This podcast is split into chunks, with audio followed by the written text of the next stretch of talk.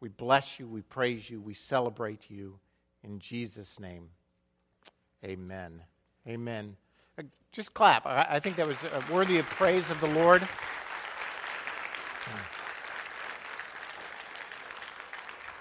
Children, sixth grade and below, you are dismissed to go downstairs to your time of study. Everybody else, somebody quit giving him caffeine in the mornings. Oh, no. He, uh, take your Bibles, turn to Hebrews 1. Hebrews 1, chapter 4. Thanks, David.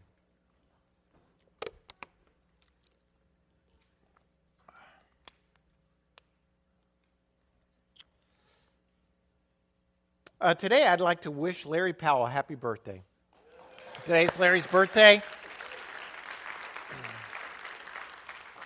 Larry is not uh, only a friend, he is uh, foundational to who we are at Fullness Christian Fellowship. Uh, I've told uh, a lot of people in the past that if it weren't for Jesus, the Holy Spirit, and Larry Powell, there would be no fullness. And uh, that is very true. We're so grateful for Larry and Jan and so happy birthday, friend. Pray you have a happy 40th birthday again. Hebrews 1, verses 4 and following, we're going to study today. Um, before we look at that, just look up here for a second. Let me give you a ba- little background for those of you who didn't happen to be here last week. I'm not going to review everything we talked about last week, but I do want to kind of get a running start of where we're headed today. The book of Hebrews is a very rich and a very theologically deep book. Uh, we love to read it, but a lot of times as we're reading, it's hard to get our minds and our spirits, our hearts around what is really being said in the book of Hebrews because it is so rich and so deep. Several weeks ago, I was in Colorado. Uh, I went there with my brother. Uh, we try to get away uh, every year uh, we had to move up our trip a little bit, so it was just me and my brother, and we're in the mountains at about 10,000 feet. And I have to confess that when I went to on this trip, uh, I was a little discouraged. Um, I had been discouraged over the past uh, weeks and months, really. I've been battling within myself a number of things that were going on. And um, I was discouraged, honestly, about some things at church. I was discouraged about my life personally. I was just battling pushing through uh, in faith and hope and grace and love and all the things. You know, we all get up, we all get down. Uh, my swings, hallelujah, aren't very huge. Um, I don't go really high or really low. I'm, Kathy says I'm always like kind of like this, um, uh, which is can be a good thing, I think, uh, to be steady and stable. Uh, but as I was looking back at my life, one of the questions that I kept battling with, so to speak, in my own personal life was this why am I no better than I am by now? Uh, I don't know if you've ever asked yourself that question, but kind of the thought that was going through my heart and my life was I, I'm, I'm 55 years old now. I've been a Christian since I was six or seven, raised in a godly home. I have had every spiritual advantage I think that a person could be given. Uh, my, my mom and my dad loved Jesus, uh, loved the Lord, pointed me toward Christ. I've had godly friends. I've had uh, just, uh, uh, in, in many ways, from a spiritual standpoint, what you would say is a charmed spiritual life. God has looked out after me. And I've been a part of great churches. Uh, I've had the opportunity to found an incredibly wonderful church, Fullness Christian Fellowship. Uh, as far as being a pastor goes, it does not get any better than this church. Uh, it is just a great place to pastor. I, I, mean, I read the word, I fast, I pray, I go to church all the stinking time. Uh, I mean, really, I, I, I was looking at my life and thinking, why am I still battling some of the things that I battle? Why am I no better than I am? One of the things that I felt God was speaking to me is that possibly in all my trying to be better, that I'm missing the things that really matter.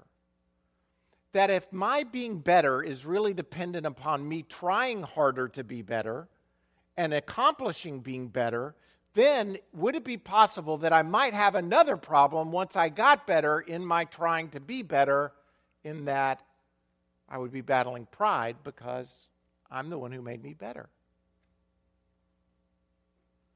In the book of Hebrews, we find the author of Hebrews, who we really don't know who it is. There's a lot of debate, a lot of speculation over who wrote it.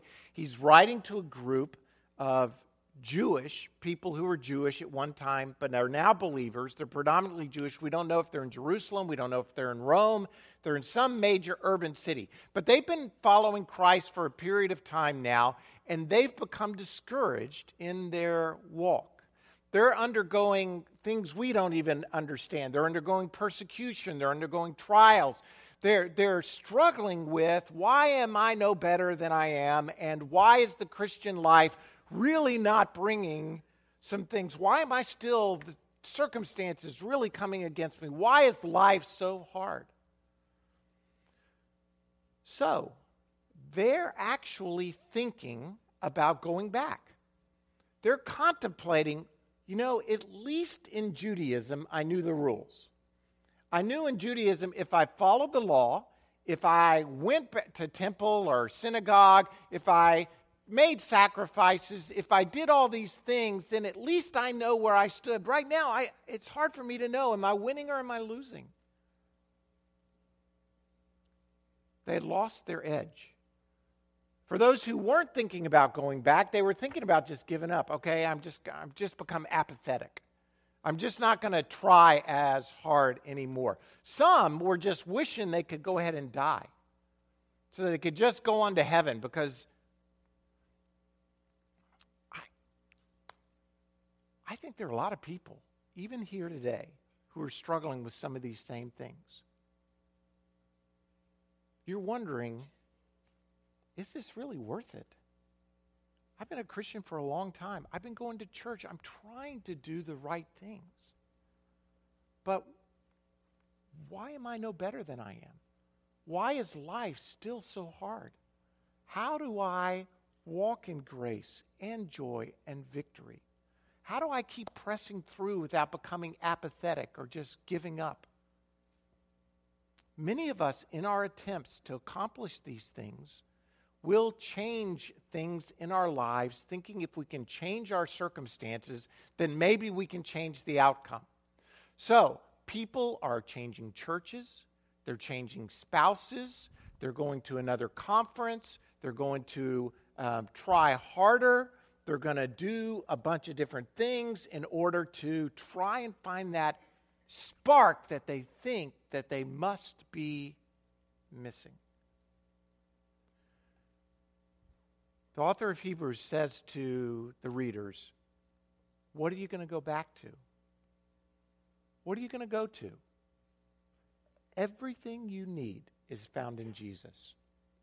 Everything you need is found in Jesus. And I'm going to hit this point over and over and over and over and over again over the next 17 weeks until maybe I get it and you get it and we get it. That Jesus is God's final, ultimate word to us about himself, and that Jesus is not just the door to the Christian life. Jesus is the foundation. Jesus is the walls. Jesus is the kitchen. He's the closets. He's the attic. We never move away from Christ. We move deeper and deeper and deeper and deeper into Him. If we're going to experience the joy of the Christian life, then we have to constantly consider Jesus. What we have on your bulletin and on the logo that's here is not just consider Jesus, but what looks like an arrow is actually a greater than symbol. Consider Jesus greater than. And you can put whatever you want on the other side of the equation. Anything that you may think any problem you have, any issue you have, any struggle you have, anything you may be tempted to lean into other than Jesus, consider Jesus greater than. Today, we look, well, last week we looked at how Jesus was the final and most complete revelation of God to humanity. And that as a result, we're to be pursuing him. Really, we're to be furiously obsessing over Jesus. He is our priority.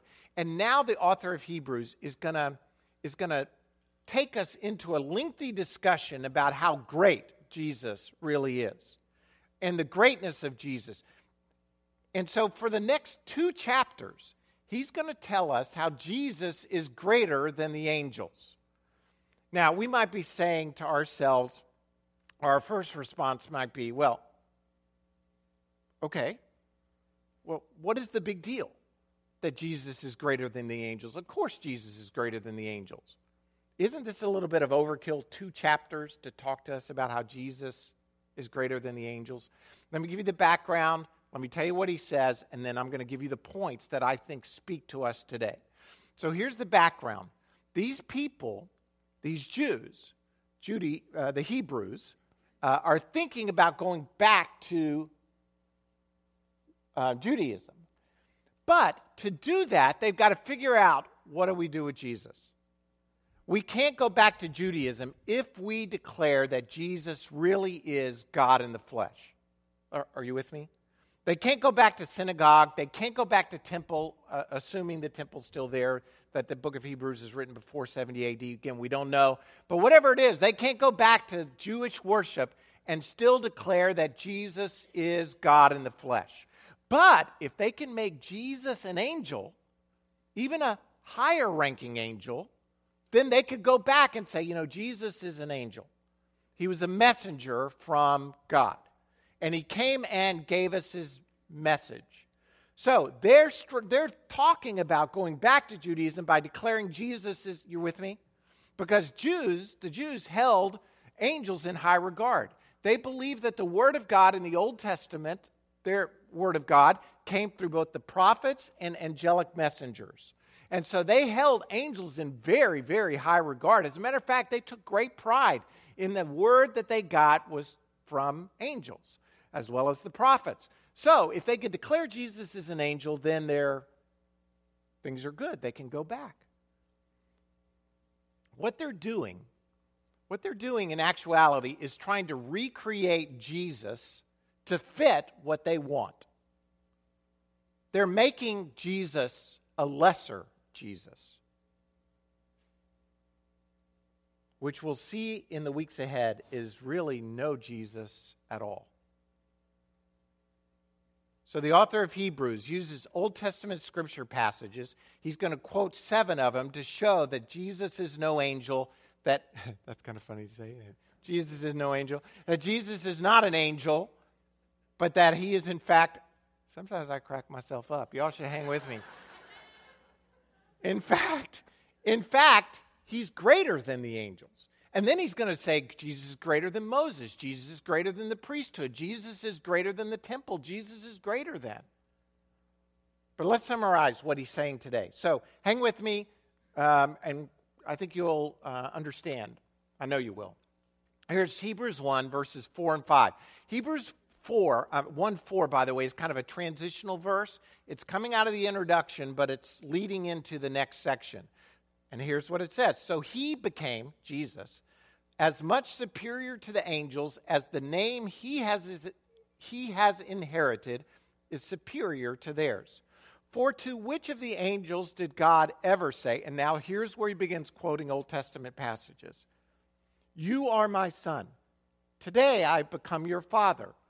Or again, I will be his father and he will be my son. He's quoting from Psalms and 2 Samuel here. He's saying, first of all, that Jesus has a superior name. He is and always has been the Son of God. No angel can claim to be a Son of God. So the first superiority that Jesus has over the angels is that he's the Son of God. Angels can't claim that. Hebrews 1 6.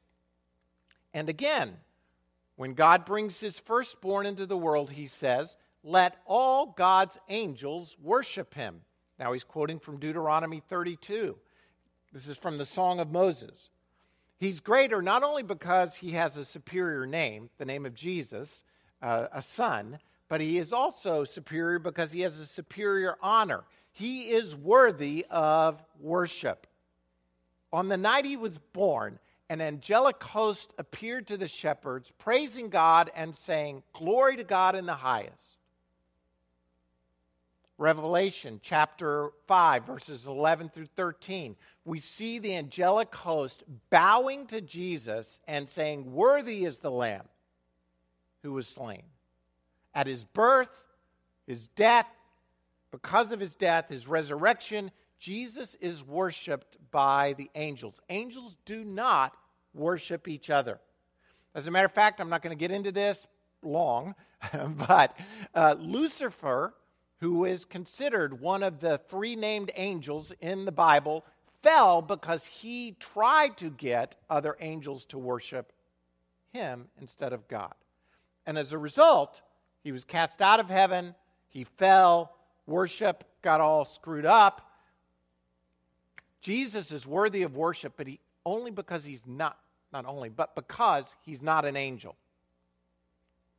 Hebrews 1 verses 7 through 9 going on. In speaking of the angels, he says, He makes his angels winds, his servants flames of fire. But about the Son, he says, Your throne, O God, will last forever and ever, and righteousness will be the scepter of your kingdom. You have loved righteousness and hated wickedness. Therefore, God, your God, has set you above your companions by anointing you with the oil of joy. Quoting from Psalm 104 and Psalm 45. He's greater because he has a superior name. He's greater because he has a superior honor. He's worthy of worship. And then he's greater because he has a superior status. The angels are what? According to this.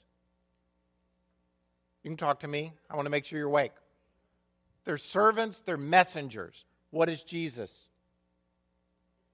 He's the Son, but he's something else in this passage. He is king.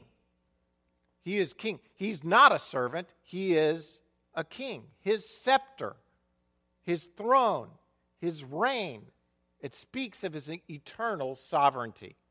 Hebrews 1 10 through 12. He also says, In the beginning, O Lord, you laid the foundations of the earth, and the heavens are the work of your hands. They will perish, but you remain.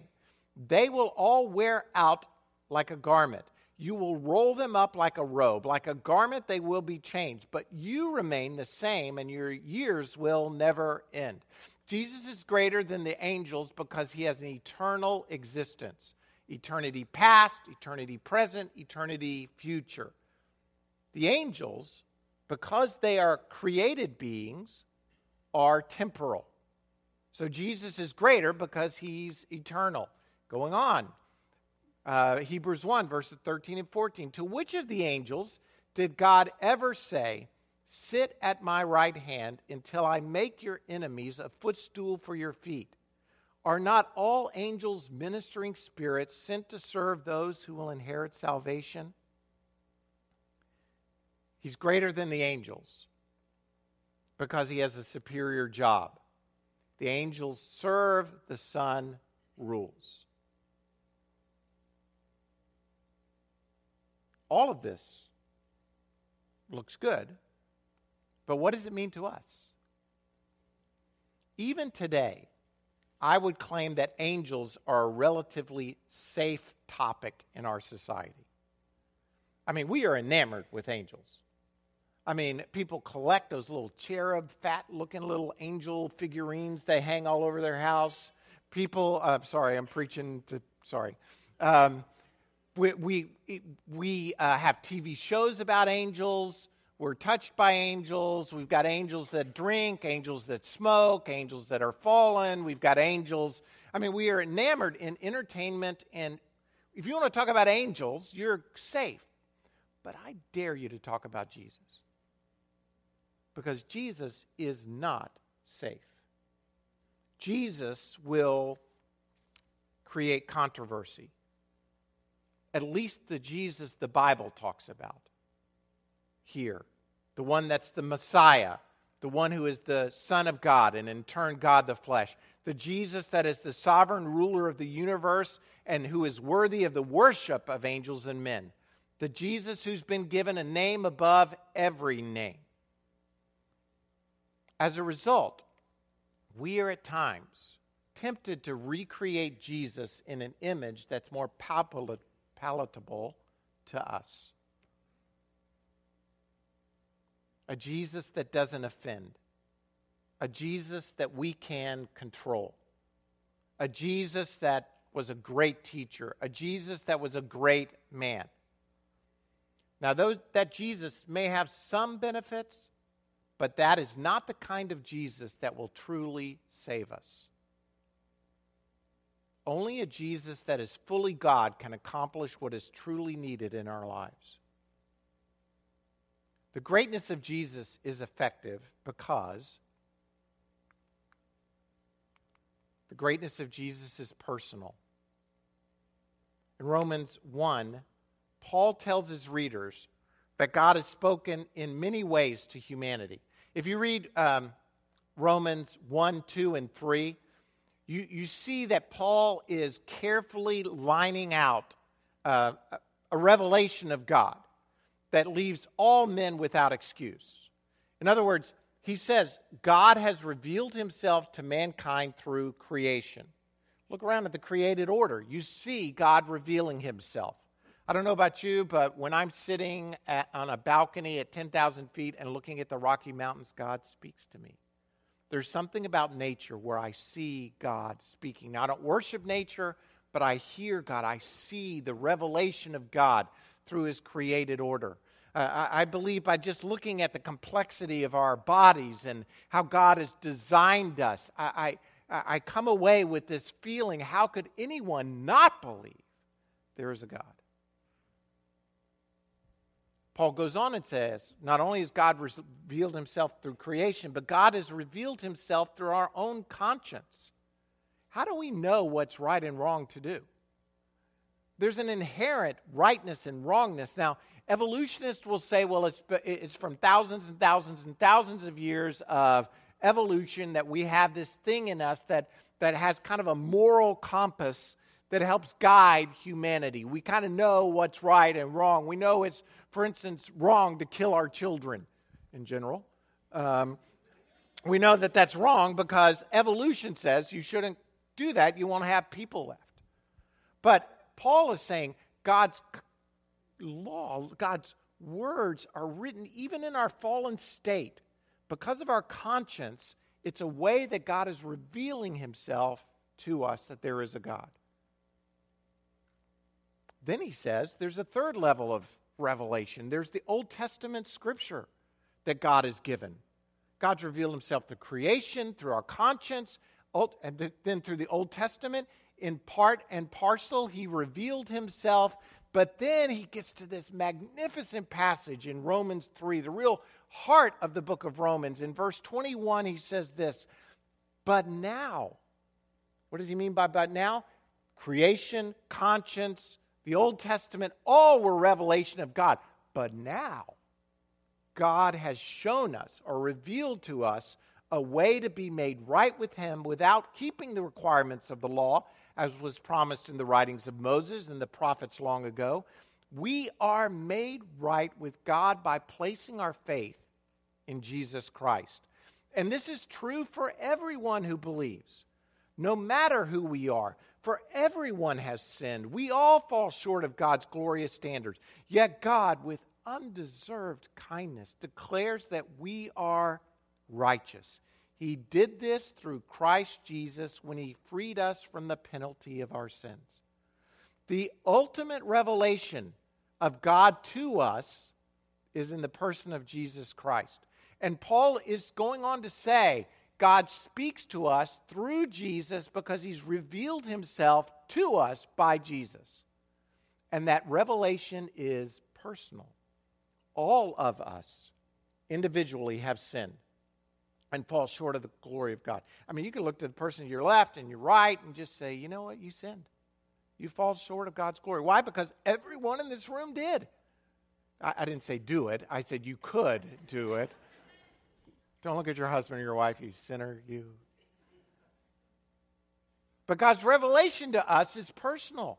In Jesus, we can be made right with God because of what he accomplished on the cross. Romans 3 goes on and tells us that it was because of Christ's sacrifice on the cross that our sins can be set aside, our sins can be give, forgiven. Paul goes on and says it's not just sins, our sins, but it's all sins, past, present, and future, were taken care of by Jesus Christ on the cross. The truth is this only God, only God had the currency that could pay for the debt of our sin. All of us have sinned, and what we deserve, the wage of it, is death. And the only way it could be paid for is by what Jesus Christ did on the cross. And the only way it could be paid for is by God paying for it himself. You don't even have the right dollars in your wallet to be able to pay for your sin. Only God could do it. We receive what Jesus did as a gift of grace and by faith. If Jesus is not greater than the angels, then what was on the, accomplished on the cross really didn't accomplish anything. We're still lost in our sins. We're still apart from God. We're still dead if it wasn't God dying on the cross, if it was merely some angel. But He is God, and He does speak to us personally. Back to Rome, uh, Hebrews 1, verse 1, where He says, In the past, God spoke to our forefathers through the prophets at many times and in various ways. But in these last days, he has spoken to us individually and corporately by his son. You know, this should be, this should make joy well up within us. To understand that Jesus is speaking to us personally. Now, here's the question you got to get a hold of, or the answer, or something of that nature that you got to get a hold of. It's this some of you and I, we struggle at times thinking this I am not good enough for God to speak to me personally. Satan condemns us, attacks us, does all sorts of things to try and say to us that God is a great God He's worthy of praise, but he's really great for everybody else.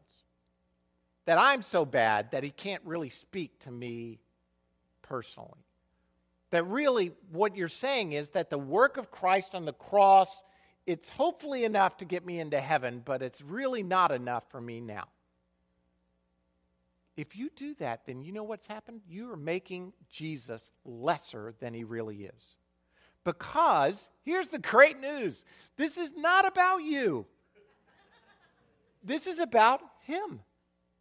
And if you put you on the other side of the equation, consider Jesus greater than you, then Christ is personal for you. But if you put you on the greater than equation than Jesus, you're always going to be backing up. Are you with me? This, this is the basic equation of Christianity. And if we can't get it, we'll never move forward from where we are right now. We will continually struggle.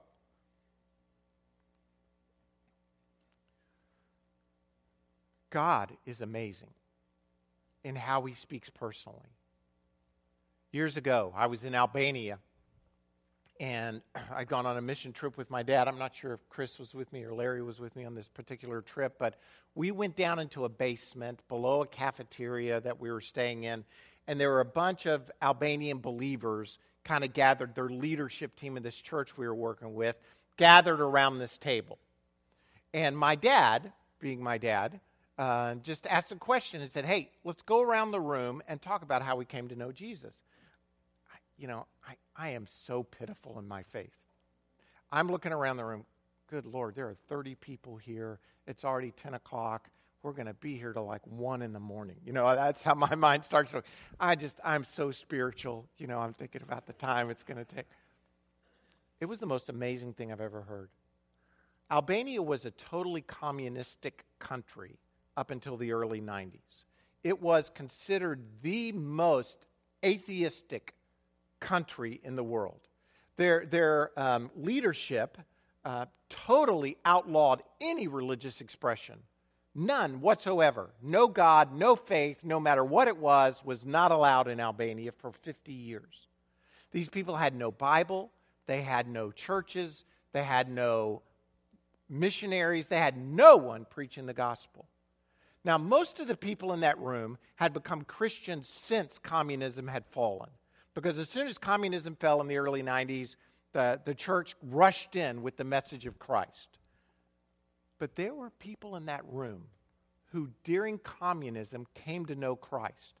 And they came to know him like this I had a dream, and there was a man who appeared to me in a dream and said, Come to me. And they said to the man, Who are you? And the man answered, I'm Jesus. I mean, I was stunned. I mean, there were a number of people in that room who had dreams or visions or things happened in their life that brought them to Jesus. Billy Graham, in a letter he sent to supporters in 1989, told of a mother in an African nation who came to Christ and grew stronger in her commitment and devotion to the Lord. Now, this story, by the way, I, I want to tell you straight out, is so unbelievable. You're going to go try and look it up to see if this is really true. Uh, I did like 10 different times this week. She was alienated from her husband. Her husband didn't want to come to know the Lord. She grew in her faith, and her husband came to despise both her and Jesus. His anger and bitterness reached a climax when he decided to kill his wife and their two children. He decided he would accuse her of stealing his keys. Now, that may not sound like a big deal to you. Uh, did you take my keys? But um, in this society, the keys were for his house, uh, his car, and he was a prominent banker. So it was the keys to the bank. So he was going to accuse her of stealing the keys and then kill her and the children. So he went over a river and on a bridge and he threw his keys into, into the water. Later that afternoon, his wife goes to the fish market to buy the evening meal. As she was getting the fish, to her astonishment, she was gutting the fish, and to her astonishment, when she gutted the fish, in the fish, she found her husband's keys. She's like, Oh, my husband's keys. She had no idea. She cleans them up, washes them off, hangs them on a hook in the house. Her husband comes home that night. He's drunk. He, he knocks on the door and he's yelling, Woman, what have you done with my keys? You've stolen my keys. Already in bed, she gets up, picks them off the hook in the bedroom, hands them to her husband at the door. When he sees the keys, he immediately sobers up. He falls on his knees, sobbing, asking for forgiveness, and confesses Jesus Christ as his Lord and Savior. Now, your conversion may not be quite as dramatic as that. but here's what it says to me the kingdom of God will not be thwarted, his message cannot be stopped. The greatness of Jesus is not just out there for others. The greatness of Jesus is personal. It is for you and it is for me. And, church, it is time, is it not time, that we woke up to realize the great God and Savior that we serve? If we can ever really get a hold, I think of this, this first point that Jesus is greater than anything, including me, including my problems, including my circumstances, including my situation, including anything else, Jesus is greater than there's nothing that can stop the church of Jesus Christ that gets a hold of who Jesus really is. Two final points quickly, and they are this. First, the greatness of Jesus is also consistent. It's consistent. Listen, circumstances are always changing, are they not? People say one thing to you one day, totally different thing to you another day. There's uncertainty, there is chaos in the world. Money is up, money's down. Look, if you solely concentrate on your circumstances, you will never be able to sleep at night. But the word of God is this, but you, speaking of Jesus, Hebrews 1:12, but you remain the same and your years will never end. God is the same yesterday, today and forever. Because Jesus is also God, what does that mean? He's the same yesterday, today and forever. The gospel is unchanging. The good news of Jesus Christ that God in the flesh became a man, went to the cross, and died on our sins so that we could be made right with God, the message never changes. If you're not careful, your life will be built on uncertain foundations. The circumstances, your health, um, this past Monday, I'm sure you know, Robin Williams, probably the greatest comic mind of my generation, took his own life. It just goes to show you that you can have everything, at least what we perceive as everything. You can have talent, you can have money, you can have fame, you can have people who love you, you can have all sorts of things, but sometimes the darkness is so dark in our lives that we cannot find our way out by ourselves. Things change, circumstances change, our health, our job, our family. The only constant in your life concerning your circumstances is change. But the real constant in your life is that the Word of God stands firm throughout all generations it is consistent because the Word is Jesus. The greatness of Jesus, which plays off of this, is also eternal. Verse 8 says this But about the Son, he says, Your throne, O God, will last forever and ever, and righteousness will be the scepter of your kingdom. Christ is the king today, he's the king tomorrow, and he's going to be the king forever. No matter what happens, Jesus is always going to be my eternal king. Now, again, this is not just a theological point that I'm trying to you to get a hold. This, this should cause joy to rise up within us. The one who is our Savior and our friend is also the King. Do you hear me? the one who both saves you and loves you and is your friend is also the King of Kings. Now, the reason this should cause joy to rise up within us is we know someone. You don't know just someone, you know the one.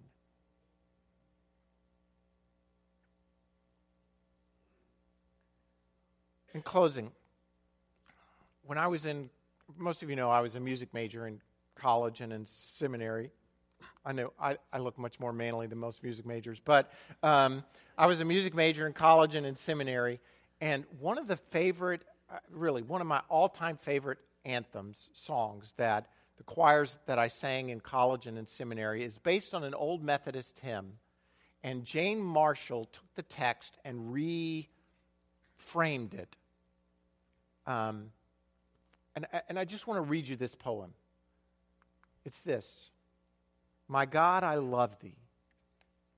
And then he, it's almost like a series of questions and answers. My God, I love thee.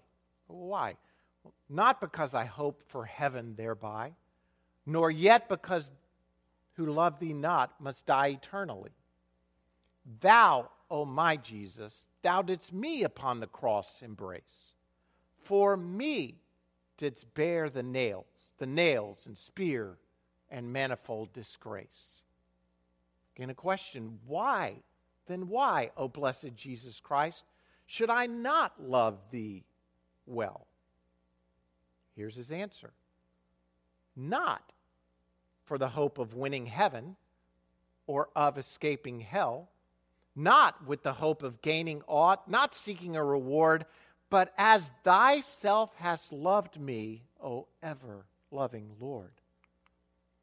Even so I love thee, and will love, and in thy praise will sing solely because thou art my God and my eternal King. Let's pray.